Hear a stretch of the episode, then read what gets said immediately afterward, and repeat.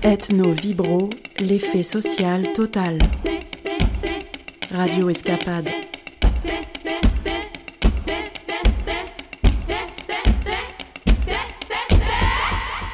Bonjour à tous et bienvenue dans Ethno Vibro, l'effet social total, la dernière émission de la saison.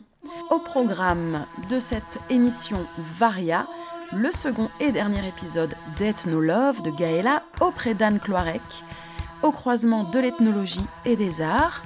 Nous aurons également la dernière chronique d'Hélène, notre correspondante très spéciale à Marseille, qui parlera d'Anthropocène avec le journaliste et réalisateur Jean-Robert Vialet. Et en cadeau, pour cette fin d'année, une plongée de terrain dans une fête étrange qui a lieu chaque année non loin de la radio, la fête du pois chiche de Montaran-Saint-Médier dans le Gard. Allez, c'est parti pour la dernière vibrette.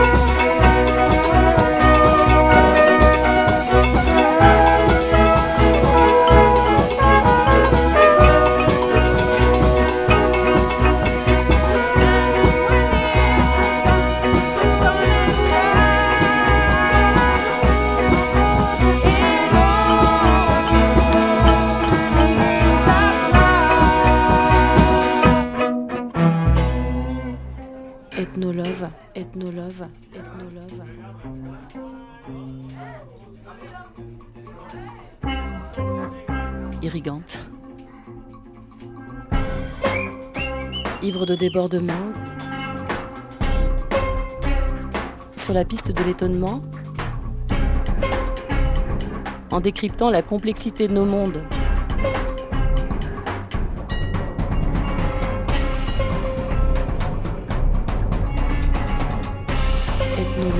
Ethnolove, Ethnolove. En fait, je me dis, il y a peut-être des, tas de manières quelque part de faire de l'anthropologie. Ben moi, par exemple, j'utilise le carnet de voyage. Moi, j'en ai, j'en ai eu marre de ces outils digitaux. C'est comme si on s'était complètement coupé du corps. Et moi, j'ai eu envie euh, de, de raconter en fait la manière dont on pouvait être dans un quartier, mais à travers le corps, à travers les gestes. J'ai tripé en fait. Euh, je me suis dit, ben, les explorateurs, après tout, ils faisaient des carnets de voyage. Euh, et ils dessinaient, ils faisaient des croquis, ils faisaient des annotations. Je pense que tous les grands scientifiques, ils, passaient par le crayon à un moment donné ou un autre. Et puis j'ai rencontré euh, un artiste qui s'appelle euh, Marc Vasquez, qui lui a fait beaucoup, beaucoup de carnets de voyage, qui est parti au Mexique. Et en fait, il m'a montré ses croquis et la façon dont il travaillait. Et, en fait, la façon dont il travaillait, c'est aussi la façon dont les indigènes amérindiens se pensent dans leur rapport au monde, c'est-à-dire qu'ils sont en relation avec leur, leur, leur terre, leur milieu, et ils vont activer ce qu'ils appellent, ils activent les surfaces. Et donc, par exemple, il me disait, par exemple, sur ta feuille, plutôt que de dessiner ce que tu vois, essaye d'activer la surface, essaye d'activer euh, ta feuille, en fait, à travers ce que tu ressens de, du lieu. Et, euh, et du coup, c'est comme ça que j'ai travaillé tous mes dessins, en fait. Tous mes hmm. dessins, toutes mes peintures. Et puis après, il y a eu un jour aussi où on s'est rencontrés où je t'ai dit, ah, c'est marrant parce que les odeurs de de ce quartier, ça me rappelle justement les odeurs des terrains familiaux, parce que, parce que les gens, en fait, dans les terrains familiaux, ils travaillaient leur voiture, ils faisaient des mécaniques et tout ça, et, ces odeurs-là, je les ai retrouvées, en fait, dans ces... Parce, parce qu'en fait, dans les quartiers euh, est, du nord-est de la ville de Calgary, ben, il y a des caravanes, il y a des voitures qui sont en pleine euh, réparation, et en fait, toutes ces, ben, ces odeurs, quoi. Alors, du coup, euh, tu m'as dit, ah, mais ce serait bien que euh, justement tu puisses retranscrire ça, les odeurs. Je me suis dit, mais comment je vais retranscrire les odeurs? Et en fait, justement, j'ai discuté avec Marc, cet artiste, et il m'a dit, ben, va chercher dans, les, dans le, la matière, les peintures, qu'est-ce qui est collant, qu'est-ce qui, qu'est-ce qui, qu'est-ce qui peut représenter des sens, qu'est-ce qui... Et en fait, du coup, j'ai travaillé sur ça ça a donné un tableau que j'aime beaucoup aujourd'hui.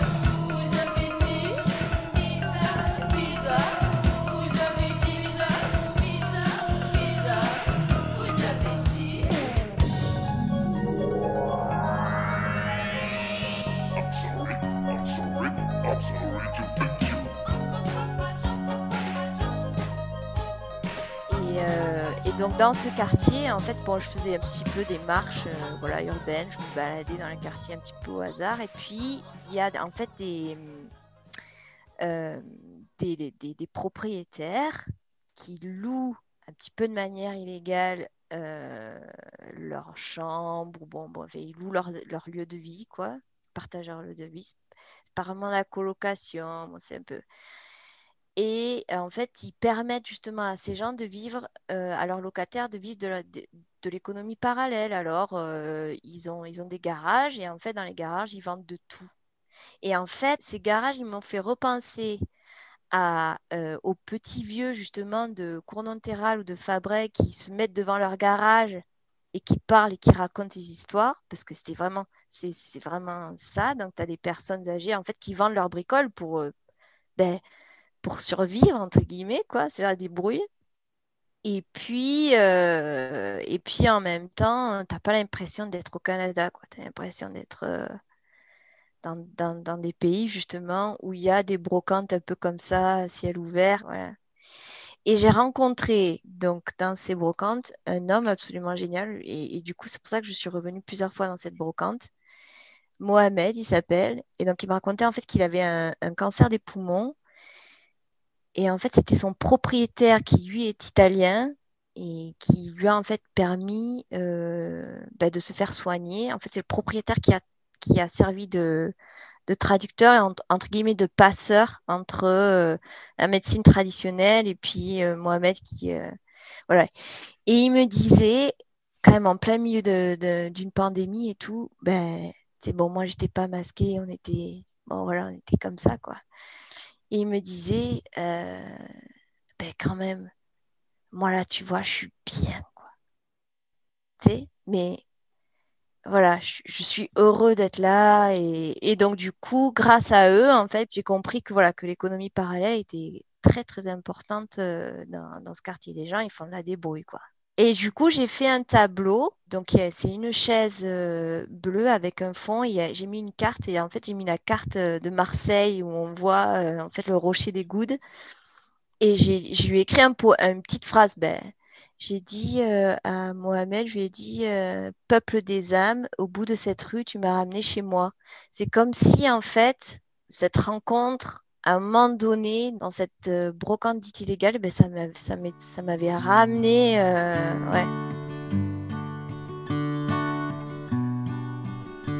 J'ai navigué dans un piano d'autres pirates me suivent dans l'eau Chacun sa route, chacun sa trace, chacun ses flots. La mer est le ciel par beau. Le vent souffle à peine, je n'avance pas Chacun sa route, chacun sa trace, chacun ses flots. Ma gueule de bois, ma gueule de veau porte les traces de nuit sans repos. Chacun sa route chacun sa trace, chacun ses flots.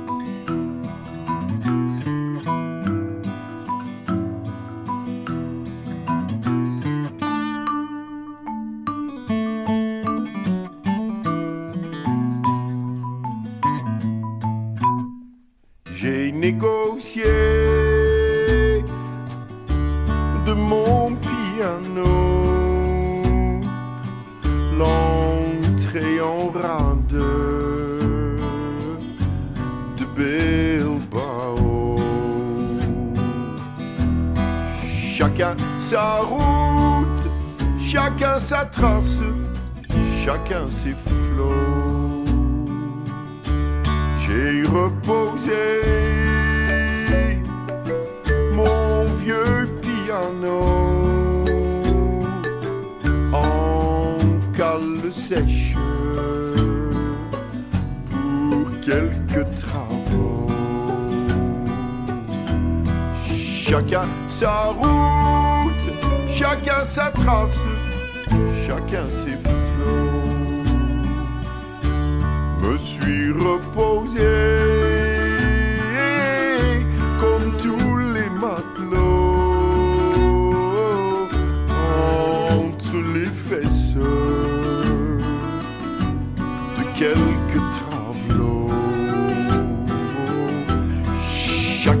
sa route, chacun sa trace, chacun ses flots.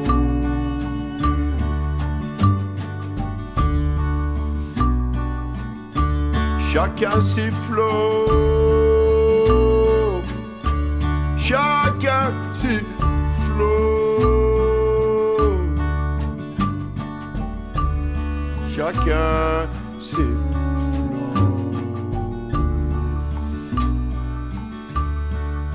Chacun ses flots. Ce que je trouve de différent dans l'approche, en tout cas des savoirs des indigènes amérindiens, c'est que, on va dire, la terre a une âme.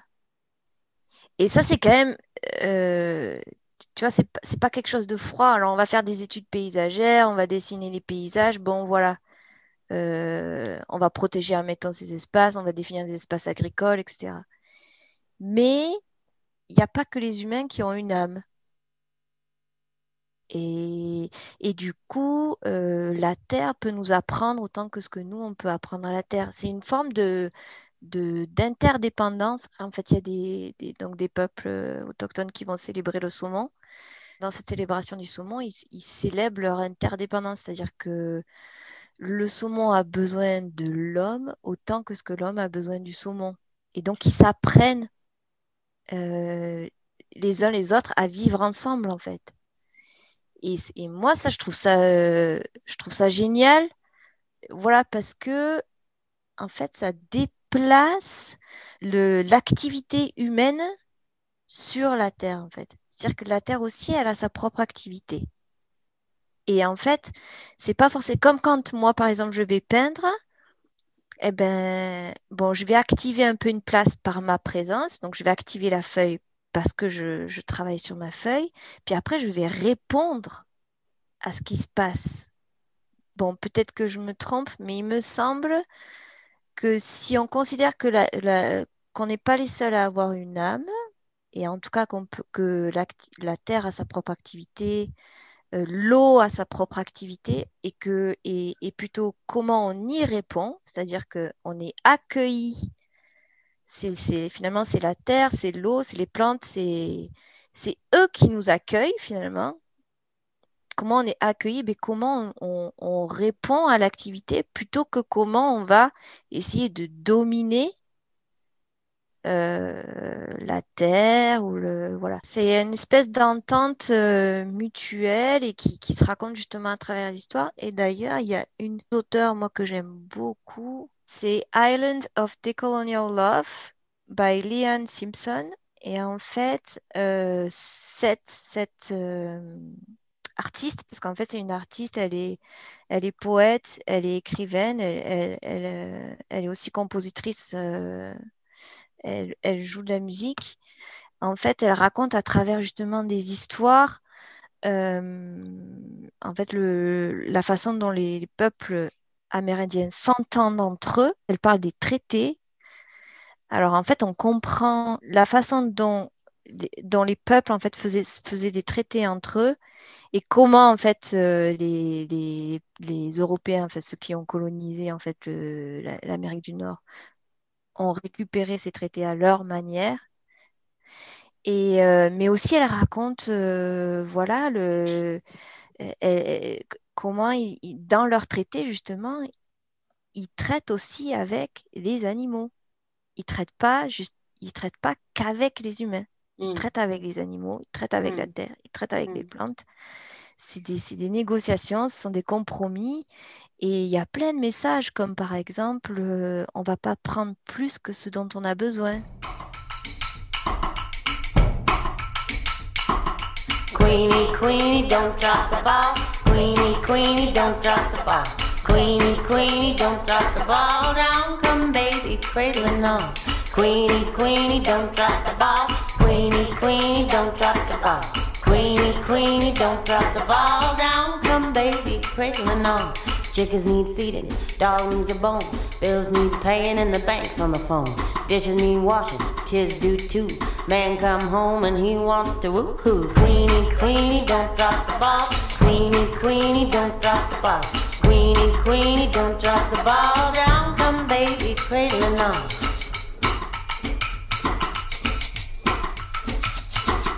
Screaming from the kettle, knocking at the door. Baby kicked the bucket full of suds on the floor. Rain starts falling, clothes on the line. What's a stay at home mama do with all that time? Queenie, Queenie, don't drop the ball. Queenie, Queenie, don't drop the ball. Queenie, Queenie, don't drop the ball. Down come baby, cradling on. Working through the day, working through the night. Planes and trains and another missed flight. Mama gotta hustle, do another show, cause they won't play a lady-o on country radio. Queenie, Queenie, don't drop the ball. Queenie, Queenie, don't drop the ball. Queenie, Queenie, don't drop the ball. Down come baby, cradling on. Queenie, Queenie, don't drop the ball. Queenie, Queenie, don't drop the ball. Queenie, Queenie, don't drop the ball. Down come baby, cradling on. Queenie, Queenie, don't drop the ball. Queenie, Queenie, don't drop the ball.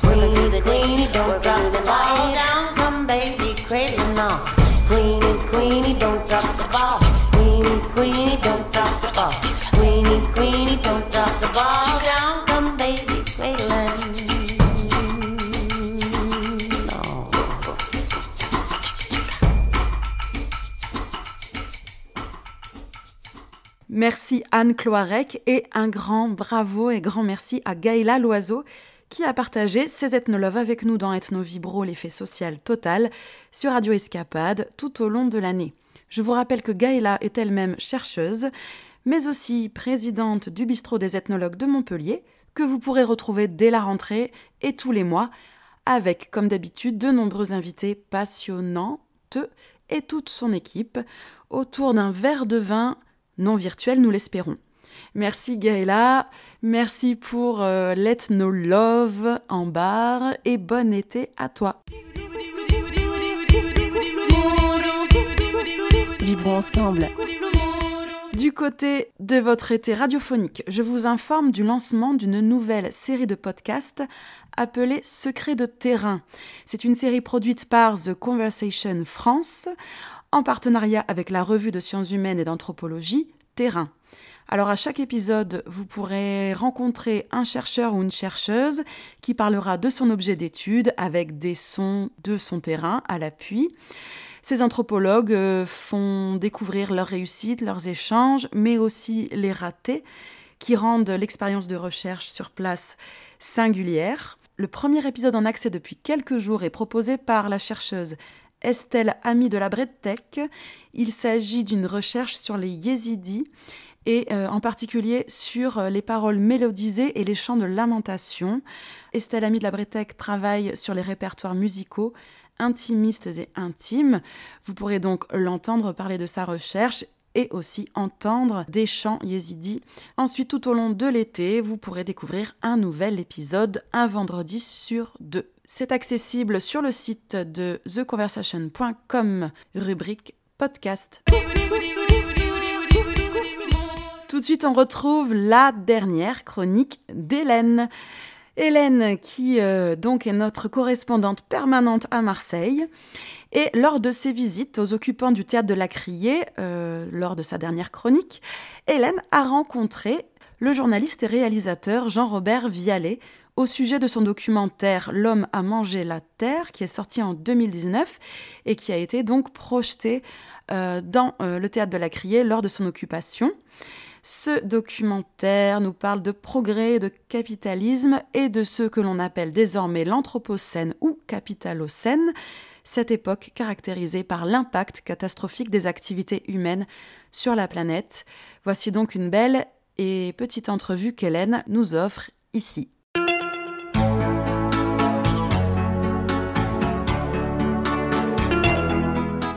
Voilà, je suis avec euh, Jean-Robert. Je vous ai découvert et votre travail euh, dernièrement avec la projection de L'homme a mangé la terre au théâtre de la Criée occupée. Pouvez-vous nous raconter l'histoire de ce documentaire?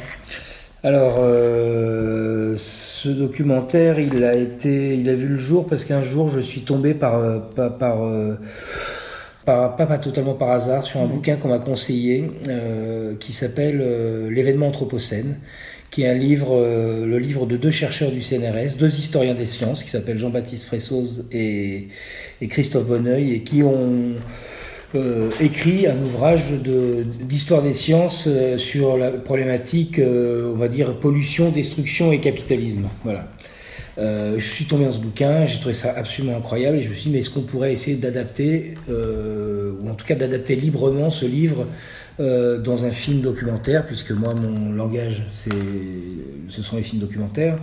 Et donc j'ai commencé à travailler là-dessus. J'ai réussi à embarquer euh, Arte sur ce projet-là, parce qu'un film euh, comme ça, c'est un film donc d'archives. Euh, c'est des, des, films qui sont assez coûteux, donc sans partenaire financier, c'est impossible de le faire. Donc euh, voilà, donc on y a été écarté et on a réussi à faire un film effectivement qui dure une centaine de minutes et qui est une sorte de grande fresque, une grande histoire du capitalisme industriel mais pas comme on, pas comme on me l'avait raconté moi à l'école, traditionnellement comme on a l'habitude de le raconter, mais là une grande fresque, une grande histoire du capitalisme industriel racontée sous le prisme de la question environnementale. C'est-à-dire qu'est-ce qui s'est passé en 200 ans quelles sont les évolutions techniques, les progrès, le rôle des guerres, le rôle des impérialismes, euh, le rôle de, la géopolitique, euh, les découvertes scientifiques et techniques parfois, comment tout ça rentre en dynamique pour qu'à un moment donné nous en arrivions là où nous en sommes aujourd'hui, c'est-à-dire euh, au pied du mur, face ou en tout cas au pied du, plutôt au sommet du précipice,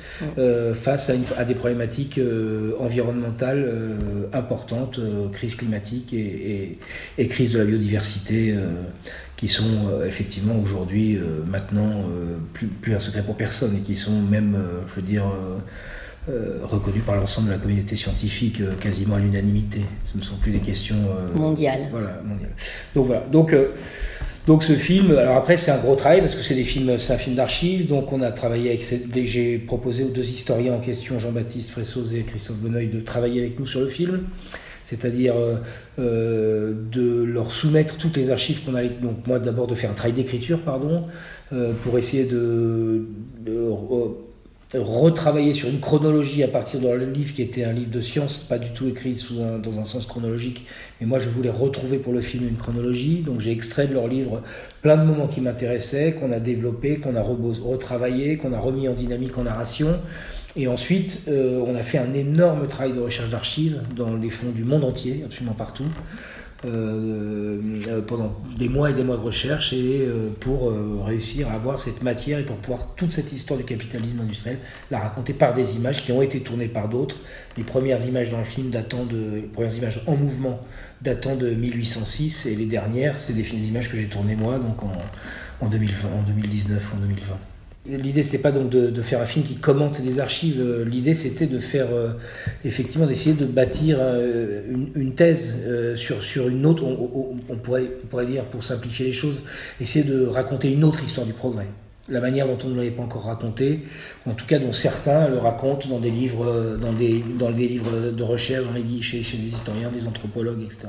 Moi, je voulais le faire pour le documentaire, ça me paraissait euh, hautement utile. Parle-moi un peu de tes projets. Alors, les projets, en ce moment, je suis en train de travailler euh, de nouveau à écarter un film, euh, mais cette fois-ci plus contemporain, aujourd'hui sur la question pétrolière, avec on va dire comme euh, réflexion de départ, donc là c'est en cours, hein, c'est en plein travail, euh, comme réflexion de départ, euh, on va dire tout le discours qu'on commence à voir émerger chez les grandes énergéticiennes, les grandes boîtes de l'énergie, je parle des majors hein, d'énergie, françaises, américaines, hollandaises, anglaises, les grosses grosses majors, super majors du pétrole, qui ont toutes, euh, alors plus les européennes que les américaines, mais qui ont toutes des discours euh, très orientés sur la transition énergétique depuis la COP 21 en fait.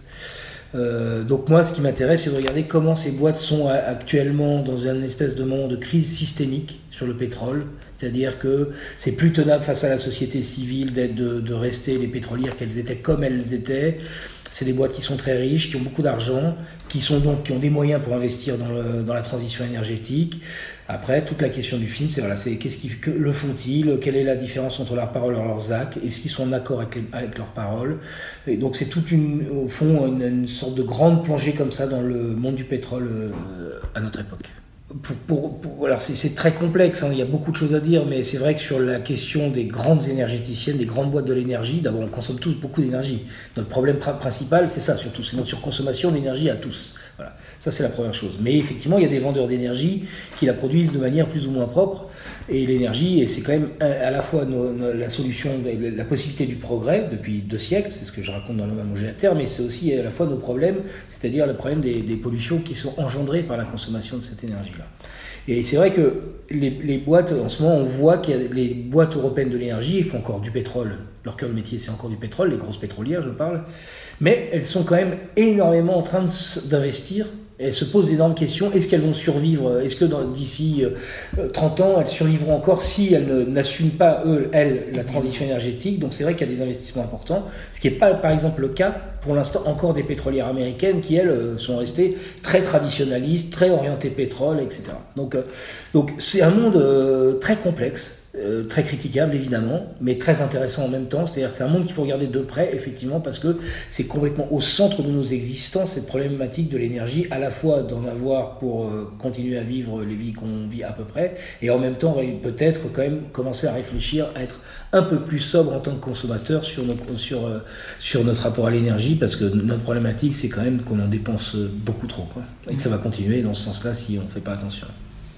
Et plus globalement, alors comment tu vois l'avenir de la planète? Alors l'avenir de la planète, c'est avec tout ce que tu voilà, sais. Non, mais alors je serais devin si je voyais l'avenir de la planète. Malheureusement, je je je je je, je sais pas. Au fond, ce que je peux penser, c'est de réfléchir à euh, comment être au monde dans euh, une situation comme ça, moi en tant qu'individu.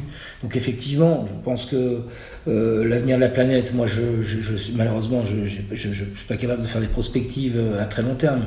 Mais ce qui me paraît important, c'est qu'effectivement chacun se mobilise au maximum de ce qu'on peut, en restant effectivement dans les clous de ce qu'on peut faire, parce que c'est pas pour tout le monde pareil. Il y a des gens qui vont être beaucoup plus capables d'être beaucoup plus radicales dans leur euh, euh, façon de vivre, façon de vivre, etc. D'autres qui seront un peu moins capables. Enfin, il y a plein de situations différentes, mais en tout cas, c'est d'être le plus sobre possible euh, sur toutes les questions qui concernent euh, les qui, qui, qui, qui, engendrent des pollutions, etc. et sur la consommation.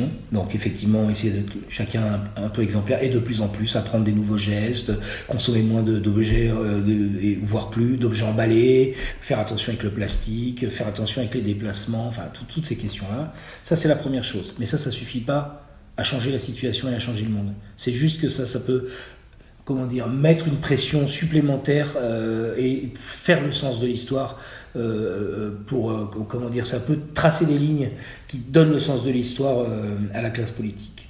Et effectivement, ce qu'il nous faut en plus de la mobilisation des citoyens lambda comme nous, comme vous et moi, c'est qu'il y ait des vraies prises de décisions politiques qui ait du courage politique euh, sur les questions euh, éco écologiques, environnementales et climatiques. Ça, c'est absolument indispensable. Et pour l'instant, c'est pas vraiment ce qu'on a l'habitude de voir, euh, y compris en France. Merci beaucoup.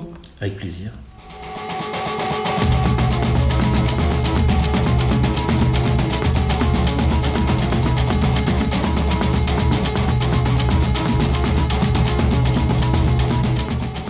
Je remercie encore Jean-Robert Vialet de m'avoir accordé cet entretien. Je précise que ce réalisateur a de nombreux autres documentaires à son actif. La mise à mort du travail, une trilogie pour lequel il a reçu le prix Albert Londres en 2010.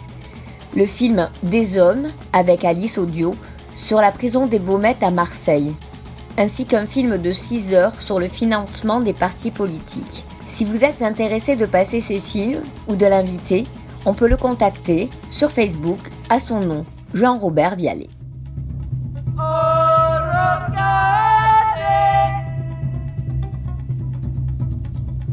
L'homme a mangé la terre de Jean-Robert Vialet, film primé que vous pourrez retrouver à louer ou acheter entre autres sur le site d'Arte. Merci Hélène de nous avoir accompagnés toute l'année d'Ethnovibro, d'avoir joué le jeu de l'exploration et des rencontres. Nous espérons te recroiser très très vite sur les ondes et surtout à Marseille.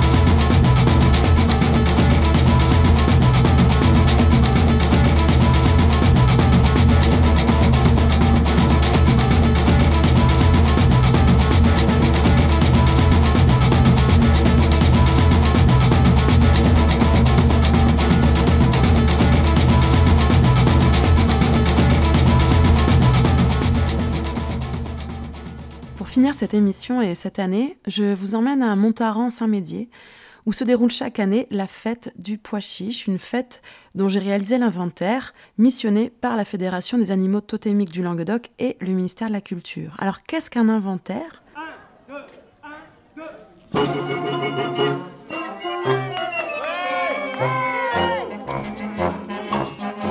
Dans le cas qui nous intéresse ici, il s'agit d'un inventaire de patrimoine culturel immatériel, comme on dit, et comme il en existe beaucoup d'autres sur le territoire français, mais aussi dans le monde entier.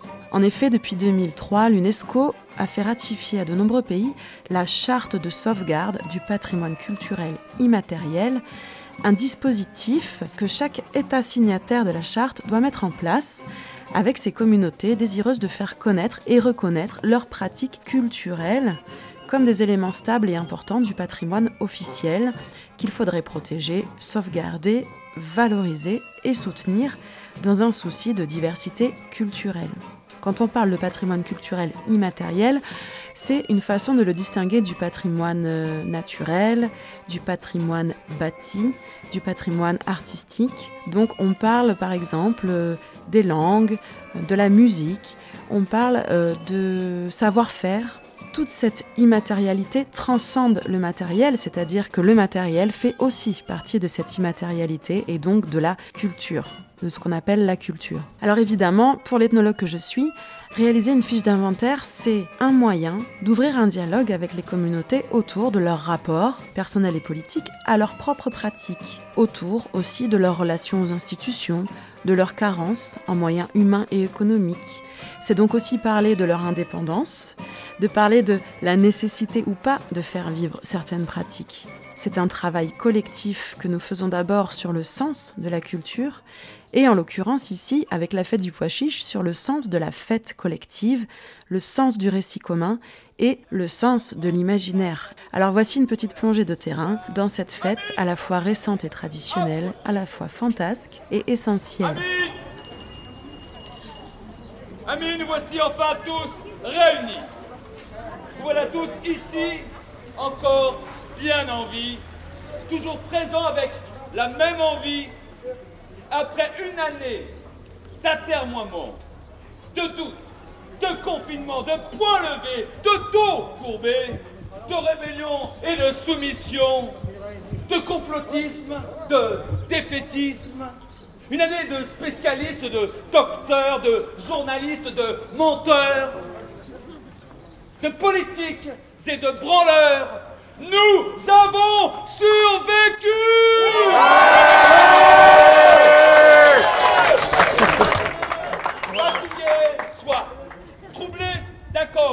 mais pas vaincus. Nous voici encore une fois de plus réunis. Certains diront pour une demi-fête. Non. Sommes-nous de ces temps à faire les choses à la moitié? Sommes-nous de ces cuistres qui ne sont pas entiers? Non De ces foutriquets qui ne s'indignent que non Oui On va la faire, voir De ces patoquets donneurs de leçons ou des Cassandres qui nous prédisent le pire. Alors que nous, nous voulons un bel avenir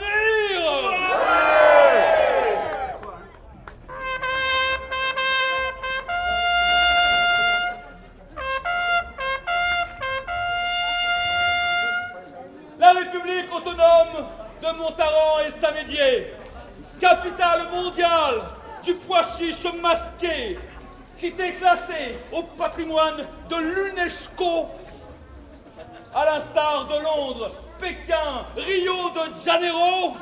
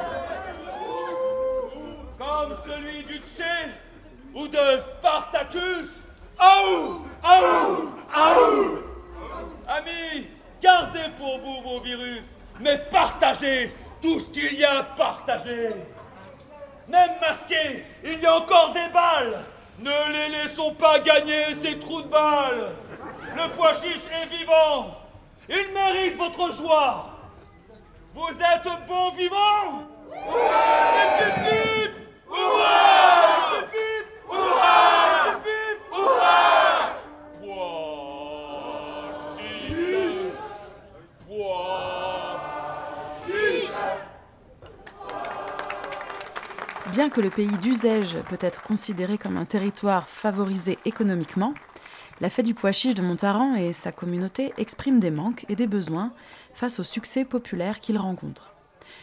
La fête est soutenue par des collectivités publiques, comme la région Occitanie par exemple.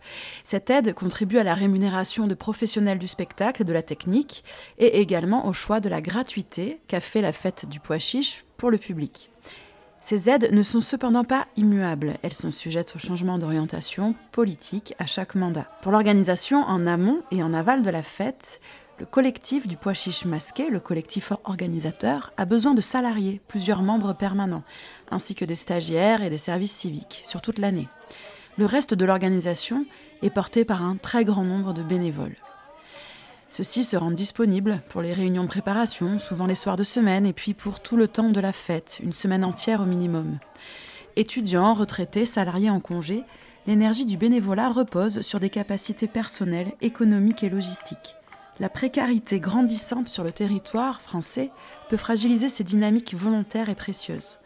Dans cette énergie bénévole, on peut y inclure les espaces de loisirs et de passions ordinaires, comme le théâtre, la musique, le bricolage et toutes les activités qui viennent enrichir d'année en année la fête et sa communauté. Chaque groupe a besoin d'un espace pour répéter, a besoin d'instruments, d'intervenants pour la formation, de décors, de costumes. Aussi, la réforme de l'assurance chômage telle qu'elle se préfigure est entre autres une attaque au régime de l'intermittence qui demeure une protection, certes minimum pour les professionnels des arts et de la culture. De nombreux artistes se voient ainsi exclus du système d'indemnisation et sont obligés de renoncer à leurs activités de création et de représentation. La pandémie et les protocoles sanitaires qui régissent et annihilent le monde culturel depuis 2020 constituent une menace pour la fête. La fête du pois chiche et ses éléments rituels collectifs, mais toute autre forme de fête. La cohésion collective se voit menacée par un climat de peur, de méfiance et d'angoisse, renforcé par le sentiment de solitude et l'amenuisement de perspectives à long terme. Bien qu'elle tente d'y remédier, la fête est elle-même menacée par le rétrécissement des relations humaines, les frontières entre milieux sociaux, la disparition progressive des moyens culturels, la destruction des services publics et la confiscation des espaces communaux par des enclosures de plus en plus nombreuses. Les écarts de richesse alimentent les dissensions entre populations locales anciennes et les néo-résidents, entre classes sociales, et sans pour autant générer d'espaces démocratiques de dialogue et de négociation supplémentaires. Cet aspect socio-économique, conjoncturel, n'est pas à exclure de la liste des menaces et risques nuisibles à la fête du pois chiche et à la fête en général.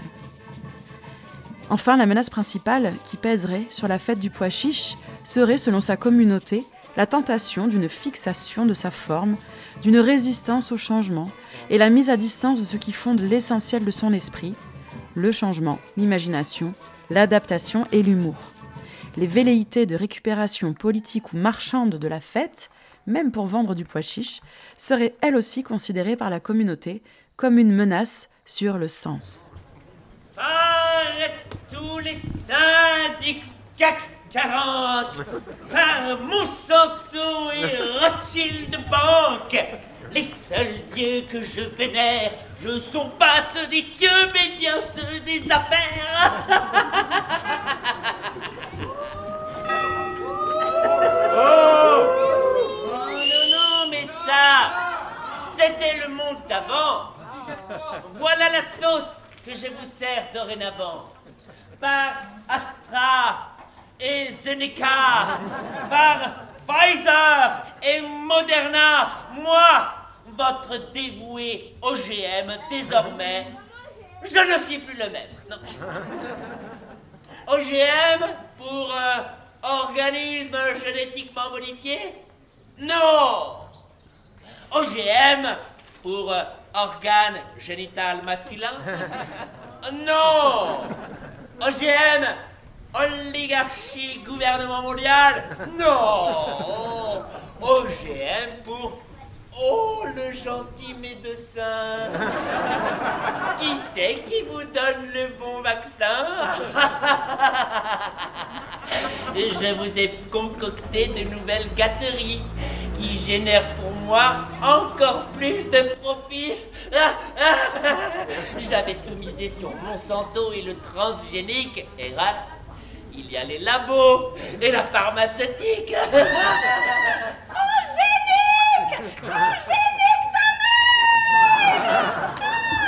Je suis Popcorn, sa fidèle assistante. Oh, je suis pas une vraie femme, hein, non. Moi, je suis une mutante. On va vous en faire bouffer des salades ou des tétés, des nicotinoïdes dans votre chicorée.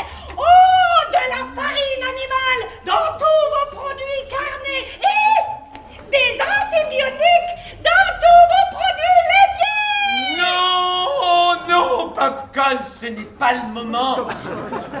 Je suis devenu médecin et ce sont mes patients. Ah ah, on vend plus toutes ces saloperies alors Si, si, si, si. Mais ce n'est plus pour les nourrir, c'est pour les empêcher de mourir.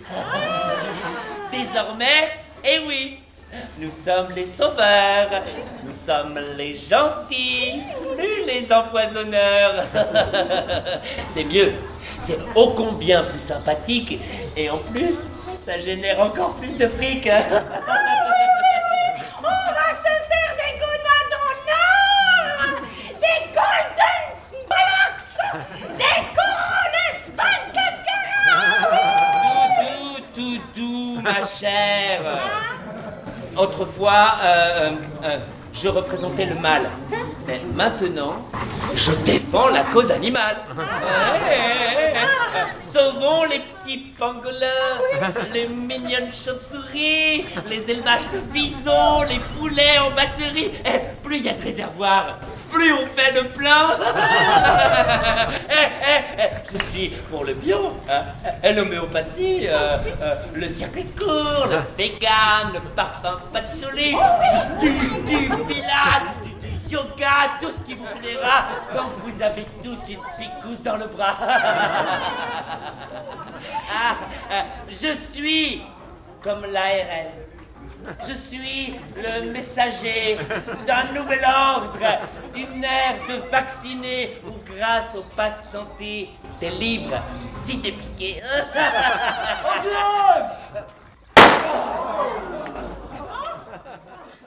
La fiche d'inventaire que nous avons réalisée durant ces deux dernières années s'inscrit dans le cadre d'une campagne plus large d'inventaire de totems initiée par la Fédération totémique. Cette fiche est pour le pois chiche une mesure de sauvegarde, ainsi qu'une inscription officielle dans cette famille des totems occitans et catalans. Le propos essentiel du pois chiche est aussi de permettre l'adaptation et la plasticité des fêtes traditionnelles en ne fixant pas leur contenu artistique, esthétique et formel, mais en garantissant et en protégeant la participation collective, l'espace festif et imaginaire, l'autodérision et la non-récupérabilité marchande du pois chiche de Montaran et de ses dérivés narratifs. D'autres éléments essentiels sont à protéger et à développer pour assurer une continuité dans l'avenir. Les porteurs de totems, les musiciens, les comédiens, les crieurs, les costumiers, les plasticiens, les techniciens, les cuisiniers, les décorateurs sont autant de fonctions essentielles à la réalisation d'une fête du pois chiche de Montaran. Qu'ils soient amateurs ou professionnels, tous doivent pouvoir sauvegarder et développer leurs espaces de transmission et d'apprentissage.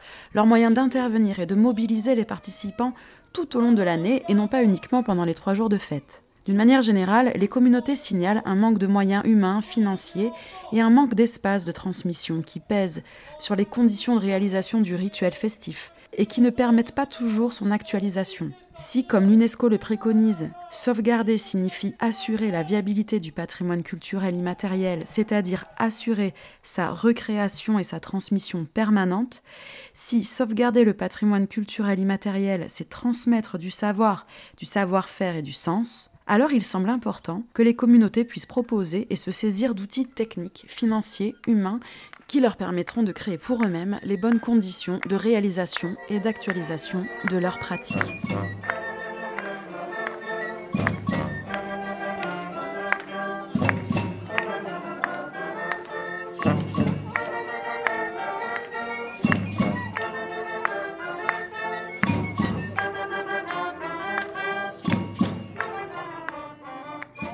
La particularité de la fête du pois chiche de Montaran réside dans le fait qu'elle fut récemment créée à partir d'une démarche volontariste d'ancrage patrimonial. Et considérer le patrimoine comme un vecteur de lien social, de transmission et d'intégration culturelle, c'est un critère de modernité et de vivacité. En effet, c'est bien l'inventivité et le travail d'invention culturelle, avec pertinence et ancrage, qui constitue le patrimoine culturel immatériel exposé et défendu dans cette fiche du pois chiche de Montaran. Ce pois chiche de Montaran s'inscrit dans la lignée des animaux et des effigies totémiques du Languedoc. Cette appellation totem est un mot moderne pour désigner les animaux jupons, les bêtes de toile, les effigies animées qui incarnent l'esprit d'un lieu, qui incarnent aussi les animaux et les végétaux fétiches, bout en train de la fête, qui incarnent de lointains ancêtres qui sont à l'origine du pays et qui l'ont sauvé de quelques catastrophes. Souvent, le totem est associé à une légende qui fonde sa popularité.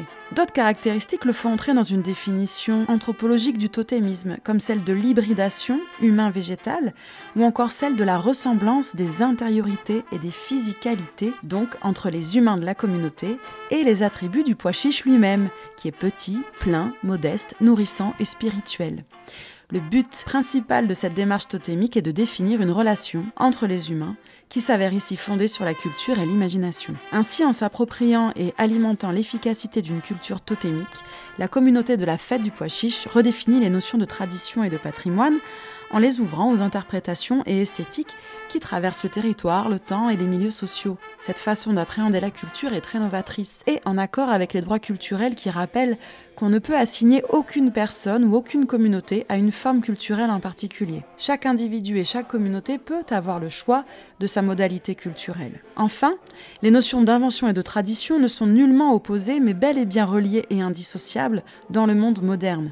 C'est donc aussi un emprunt aux sciences sociales et une adaptation audacieuse des connaissances anthropologiques que la fête du pois chiche assume et met en application de façon explicite. L'invention n'est jamais totale, elle s'appuie sur des emprunts, des influences culturelles diverses. Des rituels, qui font partie de la fête du pois chiche, s'inspirent parfois de la liturgie chrétienne catholique et parfois de rituels païens calendaires comme les carnavals ou les feux de la Saint-Jean. D'autres éléments culturels précis renforcent la légitimation de la fête comme une tradition. L'ancrage local, le récit mythologique commun, la commensalité, le fait de manger ensemble, la gratuité, l'occupation de l'espace public, le répertoire commun de musique, de chants, de textes, les symboles et la ritualisation comme des repères intégrateurs dans le temps calendaire et dans les séquences successives de la fête. Cet agrégat de plusieurs éléments festifs déjà éprouvés par ailleurs témoigne d'une recherche d'efficacité collective. L'inscription dans le champ de la tradition réalise une fonction légitimante et intégrative de cette nouvelle fête dans le paysage local.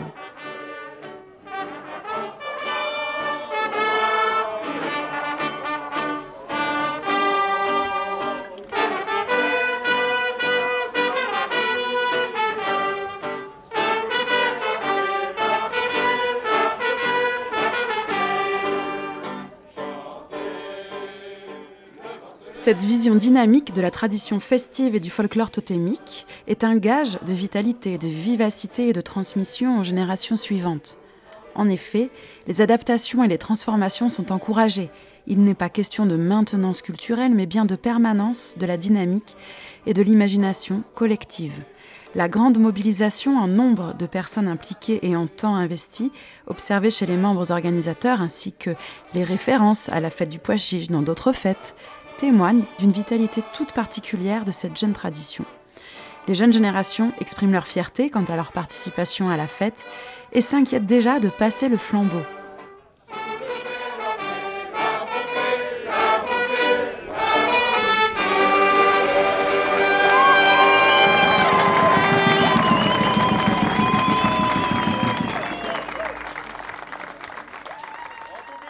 Venez d'entendre quelques extraits de la fête du pois chiche 2021, une fête appelée l'entracte, en attendant le retour des rituels festifs traditionnels de la fête, comme le feu, le bal et autres réjouissances collectives de contact. Vous avez entendu également des extraits de l'affiche d'inventaire du patrimoine culturel immatériel concernant la fête du pois chiche de Montaran-Saint-Médier.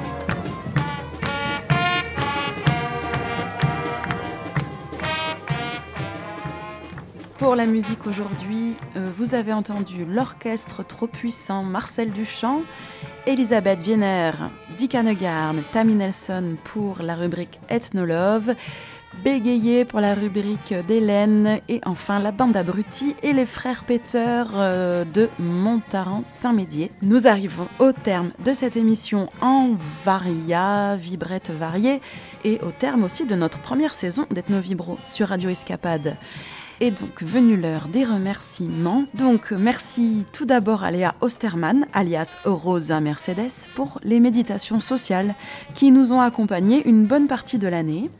Merci également à Katia Fersing pour ses chroniques de littérature orale, légende, qu'elle nous a aussi offertes toute l'année. Et au passage, nous la félicitons pour sa nomination au poste de directrice du musée de Millau. Je remercie encore une fois, je le rappelle, Amandine Plancade pour les Narfec, Annette Tessier pour Wetiko, Hélène Atia Amar et Gaëla Loiseau. Enfin, merci à toute l'équipe de Radio Escapade, tout particulièrement à Antoine Deperré pour les conseils techniques et musicaux. Et bien évidemment, merci à Coucagne pour la musique du générique. Merci à vous, auditeurs et auditrices, de nous avoir suivis cette année. Je vous souhaite de passer un été social total, dansant et collectif. Et en attendant la rentrée, vous pourrez nous retrouver en rediffusion dans la programmation estivale de Radio Escapade, mais aussi sur Radio Languedoc. C'était Ethno Vibro, l'effet social total, et Anaïs pour vous servir pour les oreilles, pour l'ethno et pour les vibrettes. Merci à tous.